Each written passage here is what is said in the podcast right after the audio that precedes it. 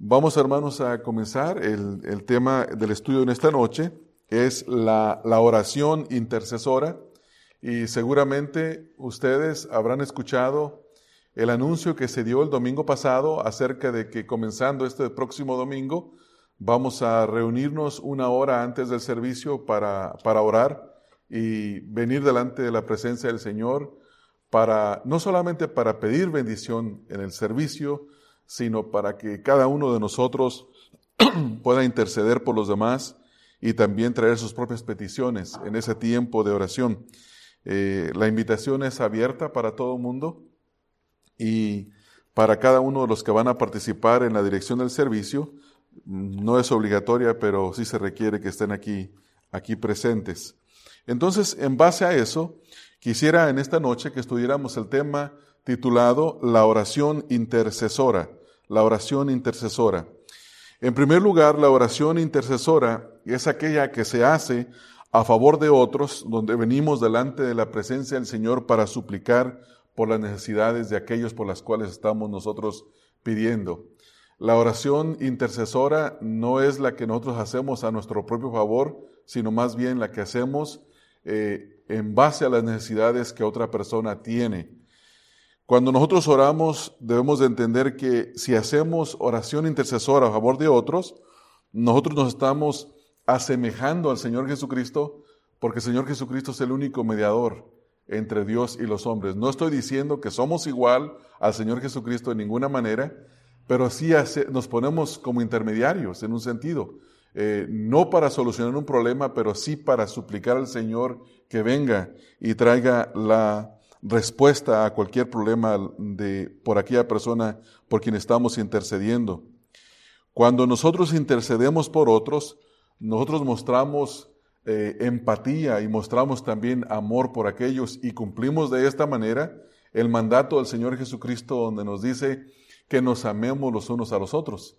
Eh, cuando usted deja a un lado sus propias necesidades y se enfoca en las necesidades de otro, y comienza a interceder por otro, bueno, está, la primera cosa que usted está mostrando es que lo ama.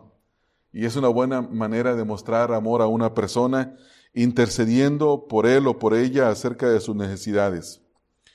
La oración intercesora también es una orden que debe de ser obedecida. Vamos a, a estudiar también eso en la palabra del Señor, que el Señor nos manda a interceder por otros. Y es una orden, no es una, opción, no es una sugerencia, no es una actividad hermosa que eh, algunos eh, que son espirituales pueden escoger hacerla, sino más bien es, una, es un mandato para nosotros, para los creyentes. Y en ese estudio nosotros vamos a aprender acerca de ese tipo de oración. Así es que vamos a abrir nuestras Biblias en primer lugar en Primera de Timoteo 2.1. Primera de Timoteo 2.1. Y el primer punto en ese estudio es que la oración intercesora es un mandato o se debe de ver como un mandato dado en las escrituras para los creyentes. Y esta oración intercesora se debe de hacer en primer lugar para aquellos que están en eminencia.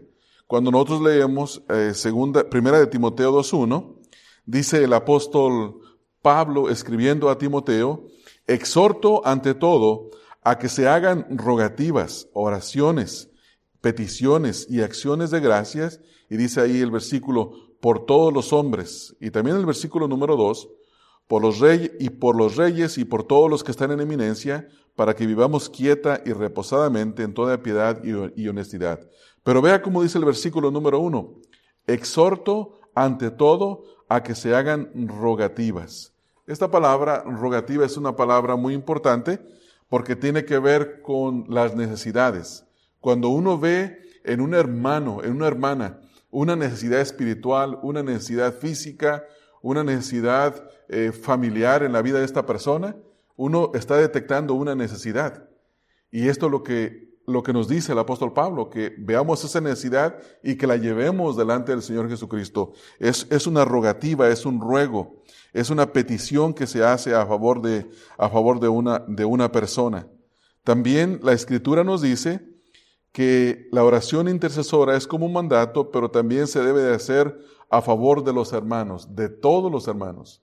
No hay que esperar, hermanos, ver una necesidad en alguien para ponernos a orar por esa persona, hay que simplemente orar constantemente por todas las personas. En Santiago capítulo número 5, en el versículo 14 y versículo 16, dice, ¿está alguno enfermo entre vosotros?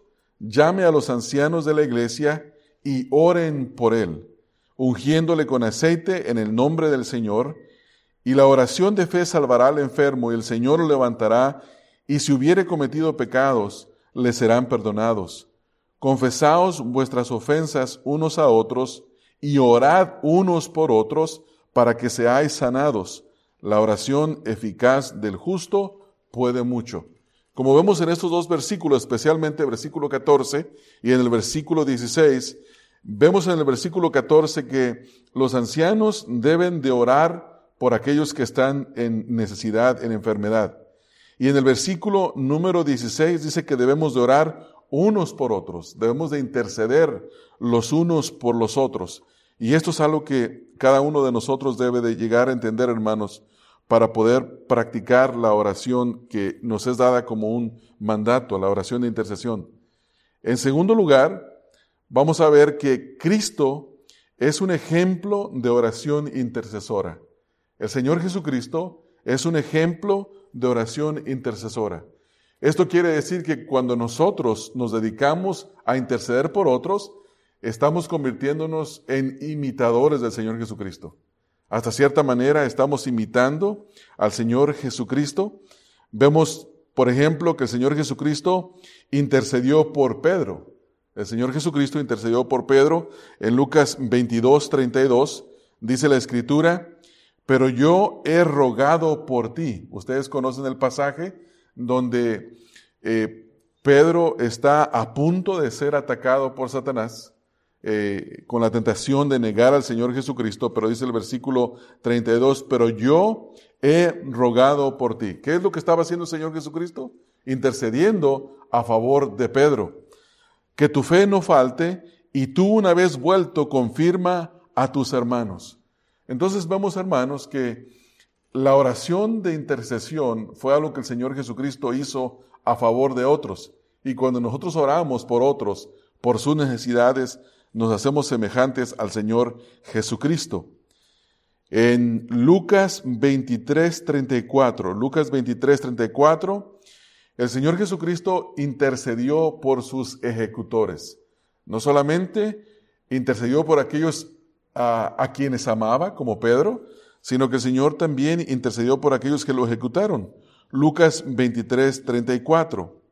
Dice, y Jesús decía, Padre, perdónalos porque no saben lo que hacen. Y repartieron entre sí sus vestidos y echaron suertes. ¿Qué estaba haciendo el Señor Jesucristo, hermanos? Intercediendo por aquellos que le estaban ejecutando. Lucas 22, 34, nota las palabras donde dice, Padre, perdónalos porque no saben lo que hacen estaba intercediendo, estaba pidiendo a favor de aquellos que estaban haciéndole mal. Entonces, esto quiere decir que nosotros, una vez más vuelvo a repetir, cuando seguimos el ejemplo del Señor Jesucristo, nos hacemos nosotros semejantes a Él. En Juan capítulo 17, en el versículo número 9, vemos que el Señor Jesucristo intercedió por sus discípulos y también sigue intercediendo por nosotros. En Juan 17:9, noten que en este pasaje dice el Señor, yo ruego por ellos. Esta frase habla de interceder, habla de pedir al Padre. Yo ruego por ellos. Dice, no ruego por el mundo, sino por los que me diste, porque tuyos son. Entonces, ¿qué está haciendo aquí el Señor Jesucristo? Está orando por aquellos que el Padre le había dado, por aquellos eh, hombres y mujeres que habían creído. Y cuando nosotros seguimos leyendo este pasaje, vemos también que el Señor Jesucristo dice que Él ora no solamente por ellos, sino por los que habrán de creer por la palabra de aquellos por los que el Señor Jesucristo está orando. En tercer lugar, nos hacemos la pregunta, ¿por quiénes nosotros debemos de orar? Cuando estamos en la oración intercesora, nos hacemos la pregunta, ¿por quién debo orar? Si yo voy a pasar un tiempo en oración, tengo que hacerme la pregunta, ¿por quién voy a orar? Y de paso, hermanos, quisiera que hacer una aclaración. Si uno realmente va a dedicarse al estudio de la palabra, ¿qué es lo que hace? Bueno, agarra las herramientas para estudiar. Tiene en primer lugar su Biblia, tiene un cuaderno para tomar notas, su lapicera, tiene un diccionario para poder estudiar y eso implica que usted está serio en el estudio de las escrituras. Si se va a dedicar al estudio de la, perdón, a la intercesión, perdón, si se va a dedicar a la intercesión, hay que también tener un lápiz y un, lápiz y un cuaderno donde poder hacer notas y apuntar a las personas por aquellas por quien usted quiere orar. Porque nos hacemos la pregunta, ¿por quién debemos de orar? Vamos a ir a Primera de Timoteo 2.2, donde hace un momento leímos, y veremos que la Escritura nos manda a orar por las autoridades y los que están en eminencia, por las autoridades y por los que están en eminencia. Versículo número 2 dice, por los reyes y por todos los que están en eminencia, para que vivamos quieta y reposadamente en toda piedad y honestidad. Obviamente, los reyes, aquí en este caso, nosotros no vivimos bajo una monarquía, pero sí tenemos un gobierno, tenemos un presidente, tenemos gobernadores y tenemos que orar por ellos, pero note lo que dice enseguida, y por todos los que están en eminencia. Esta palabra eminencia tiene que ver con todos aquellos que en alguna forma tienen un cargo de autoridad. Entonces quiere decir que oramos por el jefe de la policía, oramos por el director de la escuela local, oramos por todas aquellas personas que en alguna forma afectan nuestras vidas porque ellos están en eminencia. Y, y ahí tenemos nosotros una lista que nosotros podemos hacer. Yo no sé si ustedes saben cómo se llama el mayor de la ciudad, de aquí de la ciudad del monte. ¿Cómo se llama el mayor de la ciudad donde ustedes viven? ¿Cómo se llama el director de la escuela a donde van sus hijos? Y uno debería de tener todos sus nombres apuntados y estar orando por esas personas. Eh, yo recuerdo cuando mi hija estaba en, en, ah, la, escuela, en la escuela elemental, eh, había un director que se, le decían el doctor Renos. Y este hombre era un hombre eh, muy particular, porque constantemente estaba viendo cómo cuidar la escuela. Siendo el director, usted lo iba a ver todo el tiempo caminando alrededor de la escuela, siendo amable con los niños y también siendo duro en algunas ocasiones con ellos, eh, levantando basura, eh, deteniéndose a hablar con los padres. era algo increíble. Yo no me recuerdo cuántos años duró. ¿Cuántos años duró Renos de Héctor? Como siete años, ¿verdad? Y, siempre fue así el hombre, siempre. Una persona muy amable, muy dedicado. Y, y, era una persona que estaba al pendiente siempre. En una ocasión tuve que ir a llevar algo que mi hija había olvidado.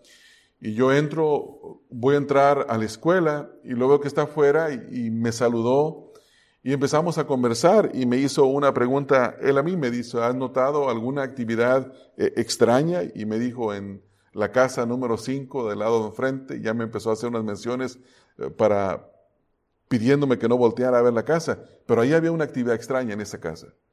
El hombre siempre estaba al pendiente de todo, entonces uno ora porque esas personas que están en autoridad están cuidando de nuestros hijos hasta cierto punto. Y debemos orar para que sean personas que tienen temor, personas que tengan temor de Dios y que el Señor los pueda usar para sus propósitos y para sus planes. Eh, también debemos de orar por los que trabajan en el Evangelio, por todos aquellos que predican el Evangelio. Nosotros tenemos una lista de misioneros. Yo quisiera hacerle la pregunta, ¿por cuál de ellos ha usted orado esta semana? Eh, ¿se, ¿Se recuerda de sus nombres? Tiene sus fotografías a la mano en algún lugar donde usted los pueda ver, al menos para que cuando va a pasar por ahí se recuerde de ellos y, le recuerde ese día que usted tiene que interceder, que tiene que pedir por ellos. ¿Sabe usted cuáles son sus necesidades de ellos? ¿Sabe cuál, es, cuál fue el último reporte que ellos dieron y cuáles fueron las peticiones que ellos tienen? Bueno, uno tiene que estar constantemente orando por ellos. En 2 Corintios 1.11 Segunda de Corintios 1.11 dice el apóstol Pablo, cooperando también vosotros a favor nuestro con la oración. El apóstol Pablo, escribiendo a los Corintios, les está diciendo que Él espera que ellos colaboren con Él a favor de ellos, es decir, de los que predican el Evangelio en la oración. Dice, cooperando también vosotros a favor nuestro con la oración. Y luego nos da el propósito, dice, porque por muchas personas, para que, perdón, para que por muchas personas sean dadas gracias a favor nuestro por el don concedido a nosotros por medio de muchos. O sea que Pablo está diciendo que los que predican el Evangelio necesitan oración. Y él está dependiendo de ellos. Él está siendo un hombre que hasta cierto punto está mostrando humildad. Y está diciendo, hermanos, yo necesito que ustedes oren por mí. Yo necesito que ustedes oren por mí. Entonces tiene que hacer, hermano, la oración por aquellos que trabajan en el Evangelio. Vayan a Filipenses 1.19. Filipenses 1.19. Ahí mismo el apóstol Pablo, recuerden que él escribe Filipenses, escribe eh, esta epístola y se cree que fue escrita desde la prisión.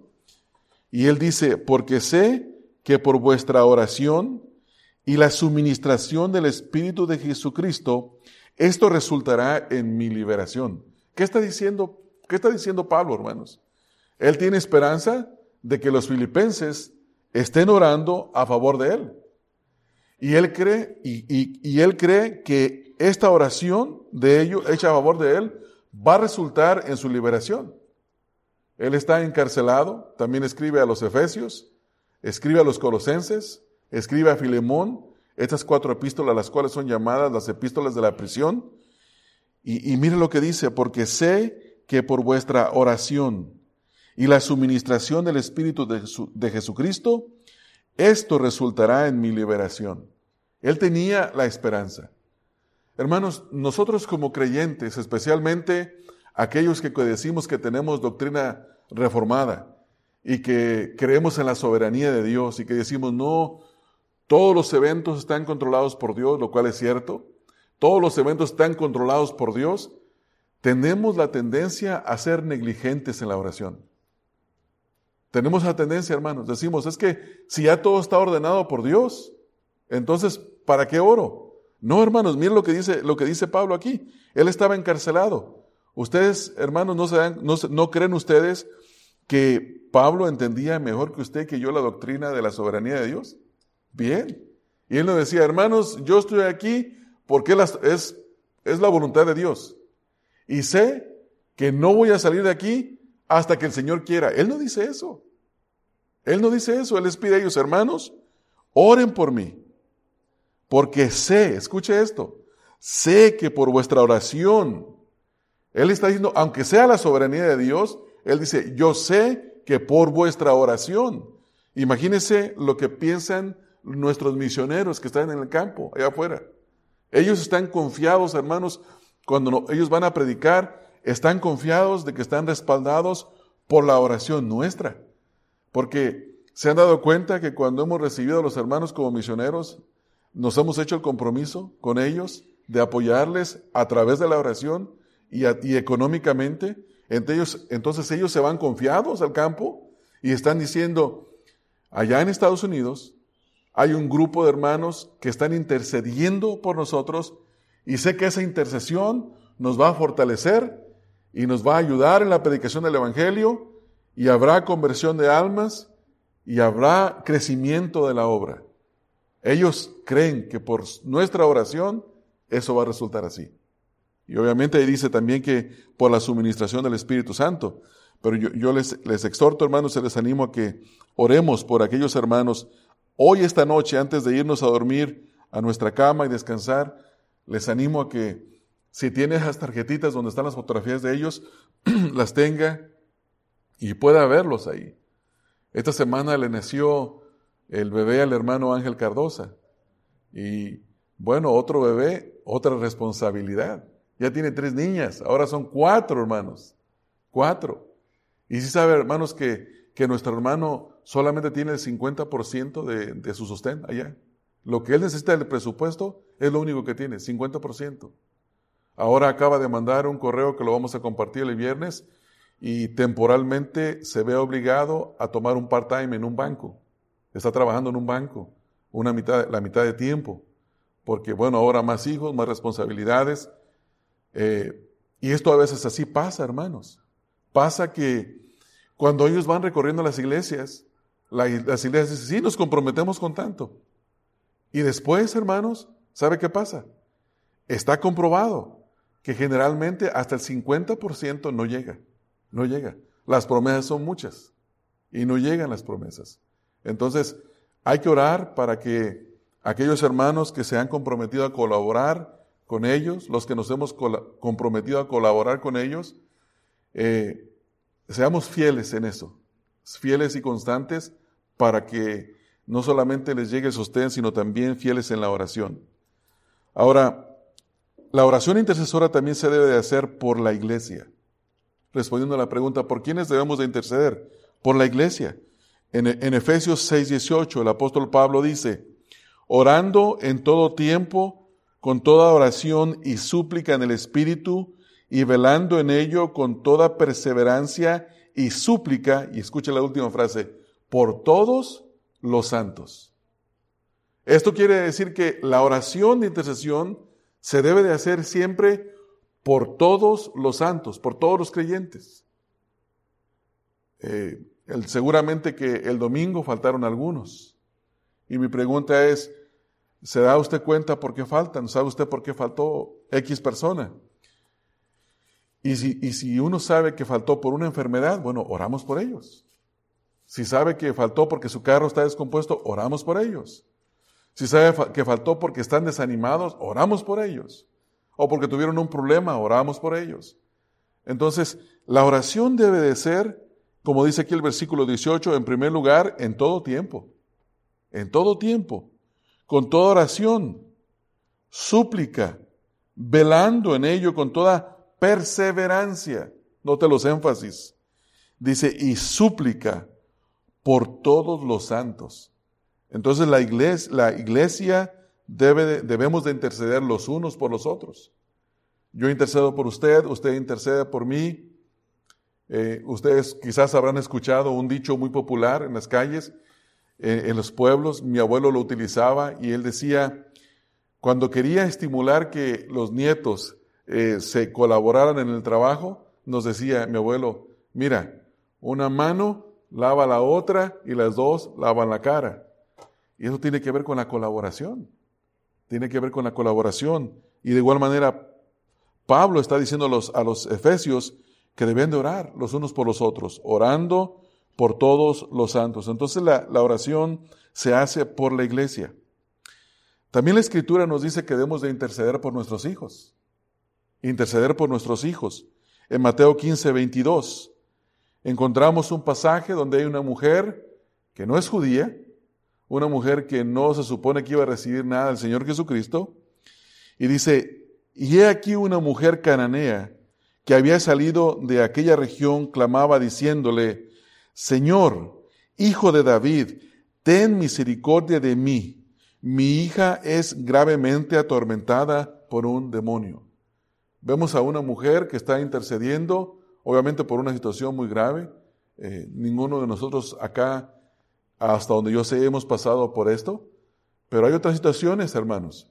Hay otras situaciones que pueden estar atormentando a nuestros hijos. Puede ser eh, apatía por el Evangelio, no deseo del Señor Jesucristo. Puede ser algún pecado en el que usted sabe que su hijo está practicando. Puede ser algún desánimo o otro tipo de necesidades. Y ustedes y yo como padres tenemos la obligación de interceder constantemente por nuestros hijos. Ahora, eh, quizás tengamos otros hermanos, eh, como nuestro hermano Raúl, que tiene dos niñas chiquitas, y él todavía no está experimentando lo que los que tenemos hijos más grandes ya, ya experimentamos, pero él puede empezar a orar por sus hijos, por la salvación de sus hijitas, eh, orar para que el Señor les dé gracia, orar para que no sean tentadas por el diablo, orar para que no caigan en el lazo del diablo, orar para que el Señor las guarde de, este mundo, de las filosofías y de tantas cosas. Entonces tenemos que interceder por nuestros hijos, hermanos, constantemente, constantemente orar por ellos e interceder por ellos y ver el ejemplo de, de esta mujer. Hay algo bien importante en este versículo, note lo que ella dice. Ella no dice, ten misericordia de mi hija. Ahí dice, ten misericordia de mí. Hermanos, si como padres no nos duelen nuestros hijos y no intercedemos por ellos, yo no tengo ninguna esperanza de que usted interceda por mí. Ni usted tampoco debería tener ninguna esperanza de que yo interceda por usted si yo no intercedo por mis hijos. ¿No es así, hermanos? Es lo, es lo más, lo más cercano, lo que más nos duele, nuestros hijos. Pero si yo no intercedo por ellos, ¿qué esperanza hay de que ustedes intercedan por mí o yo interceda por ustedes? Pero tenemos que hacerlo. Debemos de hacerlo. Este es el mandamiento de la Escritura. También la intercesión debe ser hecha por la salvación de nuestra nación. Debemos de orar por la conversión de nuestra nación. Pero vuelvo una vez más al asunto de la doctrina reformada. Los reformados somos muy particulares a veces, hermanos. Decimos, Dios ya eligió a los que va a salvar, ¿para qué nos preocupamos, verdad? Si Él ya va a salvar, no va a salvar a ninguno más. Y somos muy tremendos con la cuestión de la, de la doctrina, somos muy puntuales. Pero la Escritura no nos enseña eso. La Escritura nos manda a orar por la nación, por la conversión de la nación. Tal vez la nación no se va a convertir entera, pero usted y yo estamos bajo obligación de orar para que la nación sea, se convierta. Pablo dice en Romanos 10.1, Romanos 10.1, Hermanos, ciertamente el anhelo de mi corazón y mi oración a Dios por Israel es para salvación. Está hablando de la nación de Israel. Pablo dice, yo quisiera que todos mis compatriotas fueran salvos. Pero no solamente tengo el deseo de que sean salvos, sino que oro por ellos, intercedo por ellos. Y de igual manera, ustedes y yo debemos de interceder por todos los de esta nación. Y también por la nación de, de donde venimos, hermanos. Algunos de ustedes tienen doble ciudadanía, otros tenemos ciudadanía de un país y residencia en otro. Y, tenemos que interceder, hermanos, por nuestra nación y interceder por también por esta nación, porque esto es lo que la Escritura lo, que la Escritura manda. Leímos hace un momento que debemos de interceder también por los enfermos. En Santiago 5:14 dice, dice Santiago haciendo una pregunta, ¿está alguno enfermo entre vosotros? O sea, ¿hay alguien enfermo? ¿Hay uno enfermo? Si esto es así, dice, llame a los ancianos de la iglesia y oren por él, ungiéndole con aceite en el nombre del Señor. Hay que orar por los enfermos. Si hay alguno que tiene una enfermedad, hay que orar por la persona. Aunque en este contexto también la enfermedad tiene que ver con pecado. Tiene que ver con, pecado. Una persona que está débil espiritualmente, que está, que no tiene fuerza para combatir con el pecado. Y esa persona llama y dice, me siento enfermo espiritualmente, no tengo fuerzas. Oren por mí. Y confiesa la persona su pecado. Y esa persona es restaurada ¿Por qué? Porque se oró por la persona, porque confesó sus pecados y esa, esa debilidad espiritual fue quitada y ahora es fortalecida. Dice el versículo número 15, y la oración de fe salvará al enfermo y el Señor lo levantará, y si hubiere cometido pecados le serán perdonados. Pero note lo que dice el versículo 16. No dice que si tú estás enfermo y llamas a los ancianos, automáticamente tus pecados son perdonados con la oración de ellos. No, tiene que haber confesión. Versículo 16, confesaos vuestras ofensas unos a otros y orad unos por otros. Ahora nota la siguiente frase. Para que seáis, no dice perdonados, hermanos, para que seáis sanados. O sea, en este contexto, la enfermedad es una enfermedad de pecado. Es una enfermedad de debilidad espiritual, no tanto una enfermedad física, aunque puede también interpretarse quizás de esta manera. Pero hay que orar por los, por los enfermos. También la escritura nos dice que debemos de orar por los enemigos de la iglesia, por los enemigos de la iglesia. Hermanos, en lo que ustedes y yo estamos alabando al Señor en este momento, en esta noche, quizás en alguna parte del mundo o en esta parte, en alguna parte de este país, hay gente que se ha reunido para saber cómo afectar a la iglesia al Señor Jesucristo. Hay políticos que están tramando leyes contra la iglesia. Hay políticos que están viendo cómo perjudicar. Eh, y, nosotros tenemos que orar por los enemigos de, de la iglesia. Dice Mateo 5:44, pero yo os digo, amad a vuestros enemigos y bendecid a los que os maldicen, haced bien a los que os, os aborrecen, y escuche esto, y orad por los que os ultrajan y os persiguen. Antes de conseguirnos un abogado para defendernos de nuestros enemigos, primero hay que orar. Hay que orar. Hay que orar por aquellos que, que no aman la iglesia, por aquellos que detestan la iglesia. Y, no crean, hermanos, que aquellos que aborrecen la iglesia son un grupo de satanistas, porque a veces nos da la impresión como si, como si los que aborrecen y odian la iglesia son, son satanistas y son gente muy perversa. A veces gente que salió de la iglesia y que no ama la iglesia y que critica la iglesia y que critica al pastor de la iglesia y las actividades que hacen en la iglesia. Y se burlan y quisieran ver la iglesia cerrada y decir, mira, te dije, te dije, hay que orar por ellos. Hay que orar por ellos para que el Señor tenga misericordia y, y los convierta. También debemos de orar por los enemigos de nuestra nación. Ustedes saben que este país, Estados Unidos, tiene muchos enemigos, hermanos. El Medio Oriente, lleno de enemigos. Hay enemigos en Sudamérica, Estados Unidos. Es un país con muchos enemigos, pero debemos de orar aún por ellos. En Jeremías 29, 7 dice, y procurad la paz de la ciudad a la cual os hice transportar y rogad por ella a Jehová, porque en su paz tendréis vosotros paz. Fíjese, hermanos, la exhortación que da Dios a Jeremías, a través de Jeremías, a la nación de Israel, era que cuando se los llevaran en cautiverio, ellos oraran por la nación donde estaban viviendo, porque la paz de la nación vendría a ser su propia paz. Entonces, hermanos, si ustedes y yo oramos por la paz de nuestra nación, si oramos para que la nación en la que nosotros vivimos tenga paz, oramos para que aquellos que odian este país puedan ser salvos, puedan venir al conocimiento de la verdad. Oremos para que cambien de su manera de pensar. Si oramos, hermanos, el Señor responderá y la paz de esta nación vendrá a ser nuestra propia paz. ¿No es así? Entonces, hay una motivación para que, para que oremos por los enemigos de esta nación. También dice la Escritura que debemos de orar por los que nos defraudan. Debemos de orar por los que nos defraudan. En 2 de Timoteo 4:16 dice Pablo, en mi primera defensa ninguno estuvo a mi lado, sino que todos me desampararon. Y luego él dice, no les sea tomado en cuenta.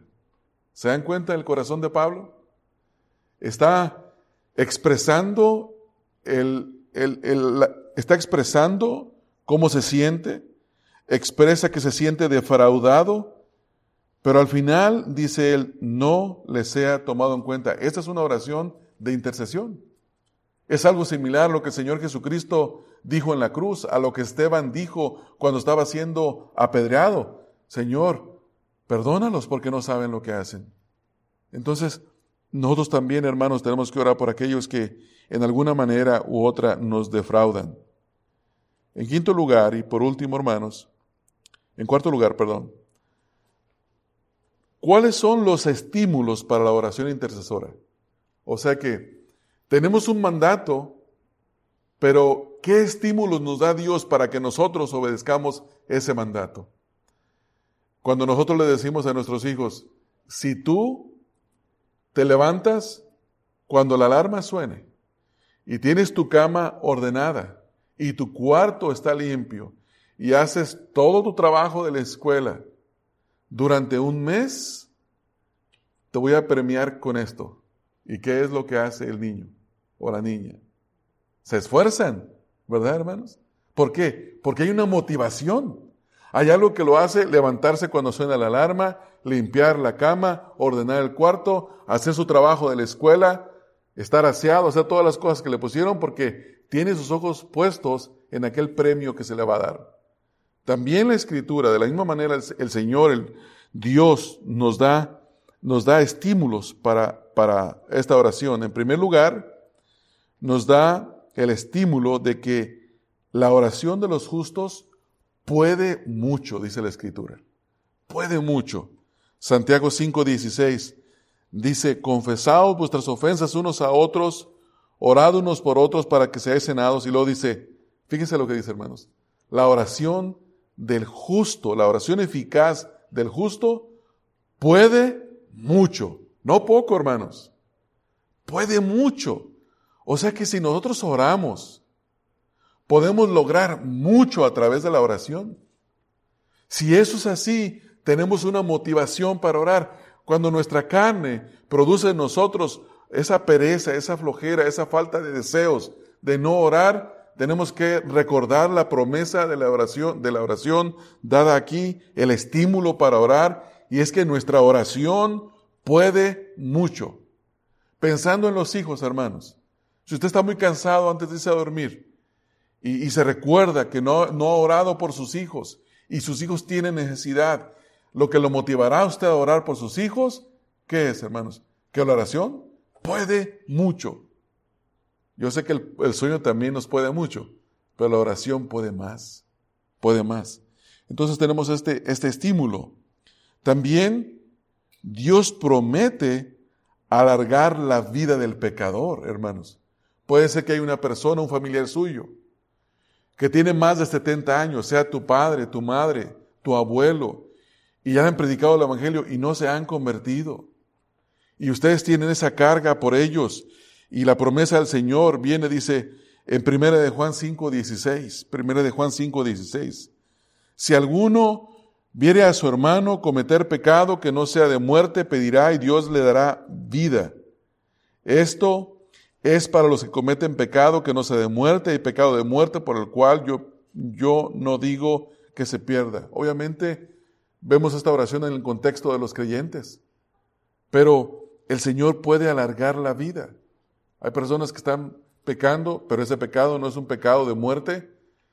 Aunque hay pecado, hay, hay, hay, hay ocasiones en que las personas mueren porque han pecado con un pecado de muerte y el Señor les quita la vida. Pero, pero puede ser que el Señor alargue la vida más a alguien por la oración, hermanos.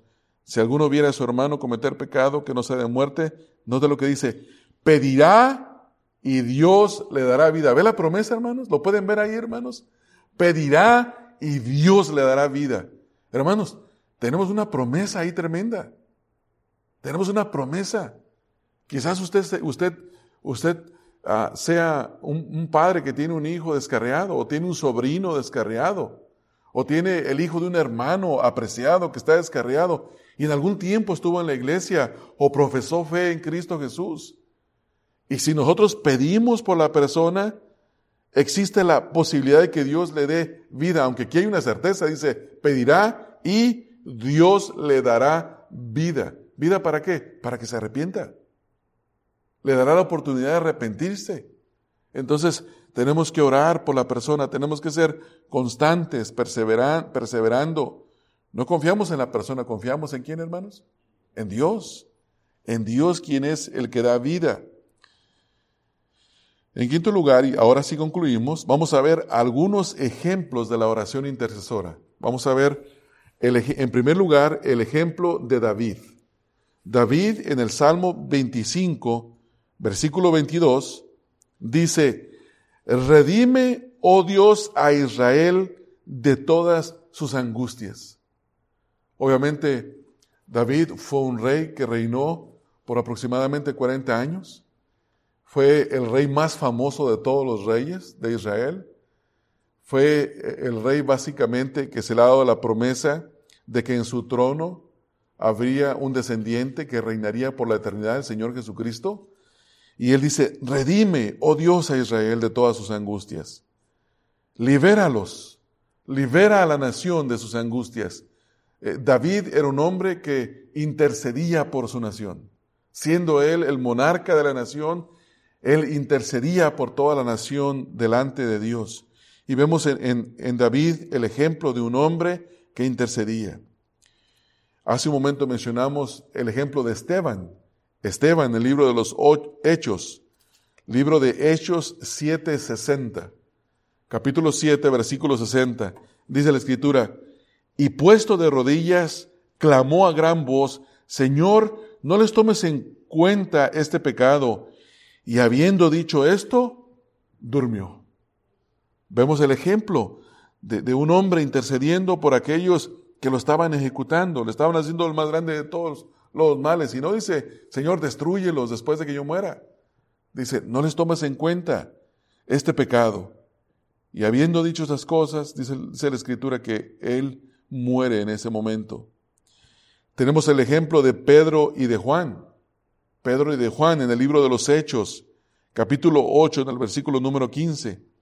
Dice, los cuales, habiendo venido, oraron por ellos para que recibiesen el Espíritu Santo en su trabajo misionero, en su trabajo de predicar el Evangelio, oraron ellos para que esos creyentes recibieran el Espíritu Santo, intercedieron para que Dios les diera el Espíritu Santo. Eh, de paso, hermanos, bueno, no me quiero detener mucho a hablar acerca de este tema porque alguien podría tomar un versículo como estos y decir, mira, un creyente después de que cree puede recibir, tiene que recibir como una segunda unción, ¿verdad? un segundo bautismo. Hay que entender que, que estamos nosotros viendo aquí en el, en el, proceso donde toda la revelación todavía no había sido dada. Es una narrativa y hay una regla, hay una regla de interpretación bíblica y es que la narrativa no es una norma. No podemos decir que porque leímos un pasaje que es historia narrativa, tenemos que sacar una doctrina de todas las cosas que vemos en la historia de la narración. No, ese es el caso de un pasaje así como este, pero vamos a seguir adelante. También vemos en Hechos 12.5 a, a la iglesia de Jerusalén. Mire cómo dice la escritura. Así que Pedro estaba custodiado en la cárcel. ¿Y qué hacía la iglesia en Jerusalén por él, hermanos? Pero la iglesia hacía sin cesar oración a Dios por él. Vemos que la iglesia intercedía por sus líderes, para que él fuera liberado. ¿Y cuál fue la respuesta? La oración eficaz del, del justo puede mucho. Recuérdense, él es liberado. Él es liberado. Entonces, vemos la respuesta de la oración. También vemos al apóstol Pablo en Segunda de Tesalonicenses 1.11. Segunda de Tesalonicenses 1.11. Por lo cual asimismo oramos siempre por vosotros, para que nuestro Dios os tenga por dignos de su llamamiento y cumpla todo propósito de bondad y toda obra de fe con su poder. Ellos oraban por los tesalonicenses. Les habían predicado el Evangelio, ellos habían creído, pero de todas maneras ellos continuaban orando y dice la escritura ahí, siempre por vosotros. Pablo era un hombre que intercedía constantemente por aquellos a quienes él les había predicado el Evangelio. Dice el versículo que siempre oraba por ellos.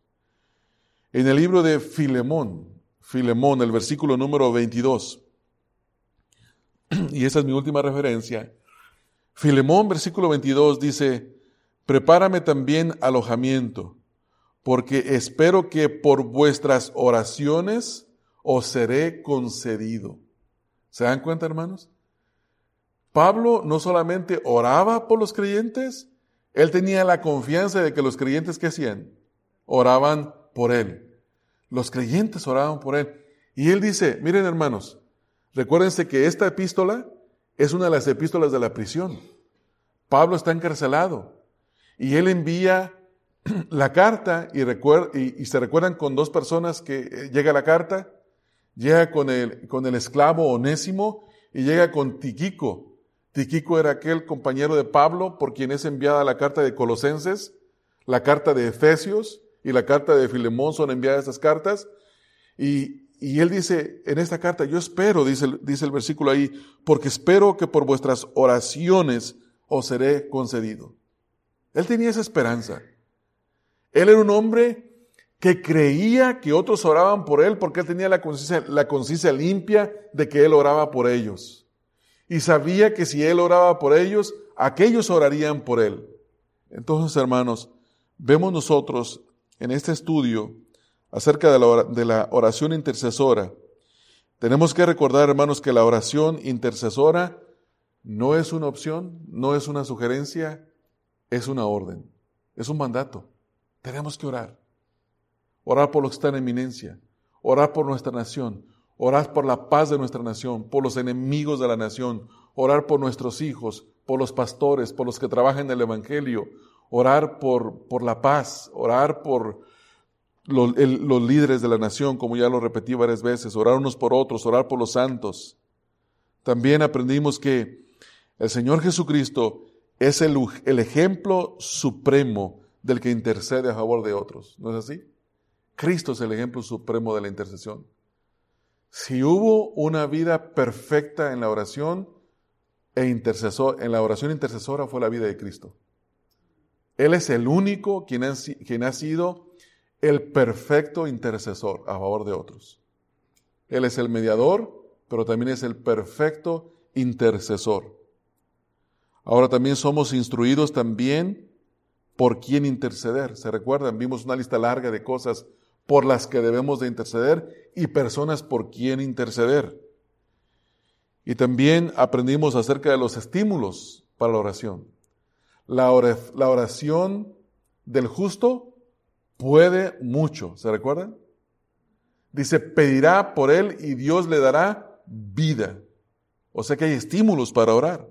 Y finalmente, se nos dan los ejemplos en la palabra acerca de hombres y mujeres que intercedieron por otros. Obviamente no, no leímos ningún ejemplo de una mujer, pero seguramente había muchas hermanas, hermanos, que estaban constantemente intercediendo, constantemente orando. Cuando Pablo dice, yo sé que por vuestras oraciones os seré concedidos, no estaba hablando nomás de los hombres de la iglesia, está hablando de hombres y de mujeres en la iglesia que estaban intercediendo a favor de él.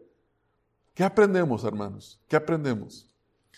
Básicamente lo que hemos visto ahorita en esta hora es una motivación para que el domingo estemos acá a las nueve de la mañana. Estamos intercediendo por las cosas que, por la lista de necesidades y cosas que vamos a orar, pero también para que durante la semana al menos intercedamos por nuestros hijos, por los miembros de la iglesia, por los pastores, por los misioneros, para que el Señor obre a través de ellos, interceder por la nación. Y bueno, hay tantas cosas. Hermanos, si usted es verdaderamente un oidor de la palabra de oír, como dice, como dice Apocalipsis, el que tiene oído para oír, oiga lo que el Espíritu del Señor dice a las iglesias. La, Escritura nos habla. El Espíritu, la voz del Espíritu Santo la escuchamos hoy a través de la Escritura, hermanos. Siempre que usted lea la palabra de Dios, está escuchando la voz de Dios. Y está escuchando la voz de Dios, como aprendimos hace dos semanas en el Salmo 95, donde dice, si oyereis hoy su voz, no endurezcáis vuestros corazones. Sino, pero si nos salimos ahorita y no oramos durante toda la semana, no intercedemos por otros, estamos endureciendo el corazón.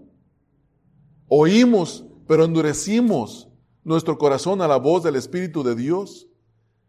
Y recuérdese que lo que dice la Escritura ahí mismo en el Salmo 95, por lo cual el Señor estuvo airado, estuvo enojado con ellos por 40 años. Y dice la Escritura, y Él dijo, no entrarán en mi reposo.